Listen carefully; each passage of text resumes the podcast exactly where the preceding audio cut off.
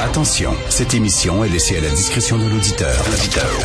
Les propos et les opinions tenues lors des deux prochaines heures peuvent choquer. Peuvent choquer.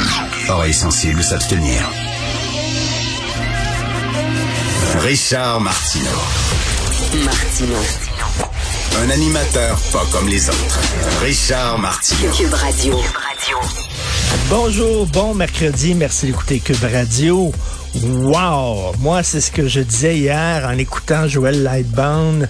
Wow! C'est vraiment ce qu'il manquait à ce mouvement-là, le mouvement euh, de protestation contre les mesures sanitaires, contre le confinement. Il manquait quelqu'un de crédible, quelqu'un de posé.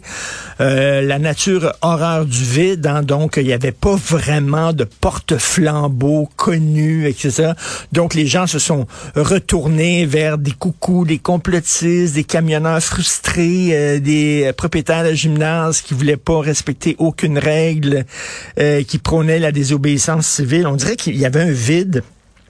Et là est arrivé Joël Labande pour dire, OK, c'est cette voix-là qui manquait. Je suis pas d'accord avec tout ce qu'il dit, là, mais ça faisait du bien. Je parlais tantôt avec euh, mon confrère Philippe Vincent Foisy. Euh, en politique, lui, il se dit lui-même idéaliste. Moi, je suis beaucoup plus cynique que lui, mais on était d'accord en disant que c'était rafraîchissant d'entendre un député comme ça parler du fond de son cœur, et qui avait pas peur de critiquer son chef. Et c'est bizarre parce que je lis aujourd'hui euh, les commentateurs et on met beaucoup l'accent en disant il critiquait les libéraux, il critiquait Justin Trudeau. Oui, je m'excuse, mais il critiquait beaucoup François Legault, là. Beaucoup, beaucoup, là. Lorsqu'il disait on sait pas où la science se termine, où la politique commence, etc. Mais bref, ça faisait du bien. Malheureusement, il arrive à la fin. Il arrive à. Je, ne sais pas si c'est parce qu'il commence à faire beau.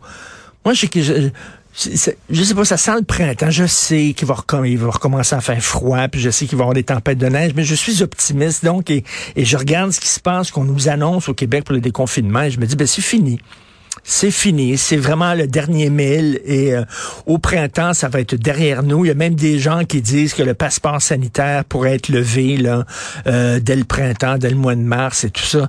Donc, euh, ici, les gens comment, continuent d'être prudents. Il faut quand même aller aller chercher la troisième dose. Hein. Les gens qui n'ont pas leur troisième dose, il faut quand même aller la chercher, pas crier victoire trop vite. Mais je pense que c'est vraiment derrière nous. Et après ça, ben, ça va être le temps des bilans le temps des bilans. Et ça, ça va être intéressant. Le temps de, de consolider certaines amitiés qui ont été déchirées aussi. Hein. Il y a des familles qui se sont chicanées, il y a des amis qui se sont chicanés. Euh, est-ce qu'on va pouvoir recoller euh, les pots cassés euh, ou alors cette, ces fractures-là étaient trop profondes et il y a un fossé vraiment qui s'est creusé et on peut pas jeter un pont par-dessus. Je sais pas, on verra, mais c'est certain qu'on va bien sûr parler du système de santé. Il faut revoir notre système de santé. Ça fait de nombreuses années qu'on le dit. Euh, on a passé par des gouvernements de toutes sortes de couleurs. On a eu des ministres de la Santé qui étaient d'anciens médecins, euh, des gens qui étaient plutôt des gestionnaires. Et là, euh, on n'a jamais fait une refonte majeure du système de santé. Là, il va falloir s'y attaquer parce que si on a déconfiné si tard, si ça a pris autant de temps pour euh, s'en sortir au Québec, s'il y a eu autant de morts, c'est parce que, bon, il y a eu un retard pour la troisième dose, ça a pris du temps d'avoir accès à la troisième dose, tout le monde le dit, mais c'est parce qu'il fallait protéger notre système de santé. Habituellement, le système de santé est là pour nous protéger, là, c'est nous qui devions protéger le système de santé parce qu'il était beaucoup trop fragile, on n'était pas préparé à une telle crise. Donc, c'est certain qu'il faut le revoir de fond en comble, le système de santé, et, euh, il faut... Tout, tout va être sur la table. Il faut tout questionner. Hein? Euh, les syndicats, les corporations, peut-être ouvrir la porte au privé. Il faut peut-être arrêter de voir le privé comme étant le démon incarné. Il va falloir se parler franchement. Et, et le système d'éducation, moi, je m'excuse, mais je regarde les, deux dernières années qu'on a traversées qui ont été extrêmement difficiles, faut se le dire. Hein.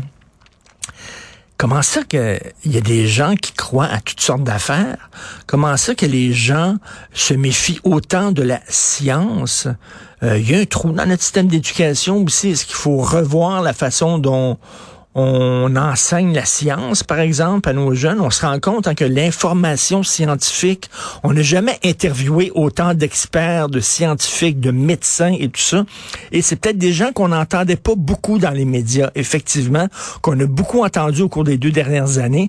Et euh, comme euh, figure des médias, on a aussi euh, une, une, il faut se regarder dans miroir en disant, ben peut-être que justement ces gens-là, on n'aura pas donné suffisamment le micro au fil des années. On s'intéressait beaucoup aux coucous, aux gens bizarres, aux gens colorés, c'est la nature de la bête. Hein. Les médias s'intéressent aux gens un peu weirdo, mais euh, peut-être de faire aussi une éducation scientifique. Donc on voit que c'est un énorme besoin. Gros chantier devant nous, gros questionnement, mais je suis optimiste aujourd'hui. On s'en sort, ça va être derrière nous.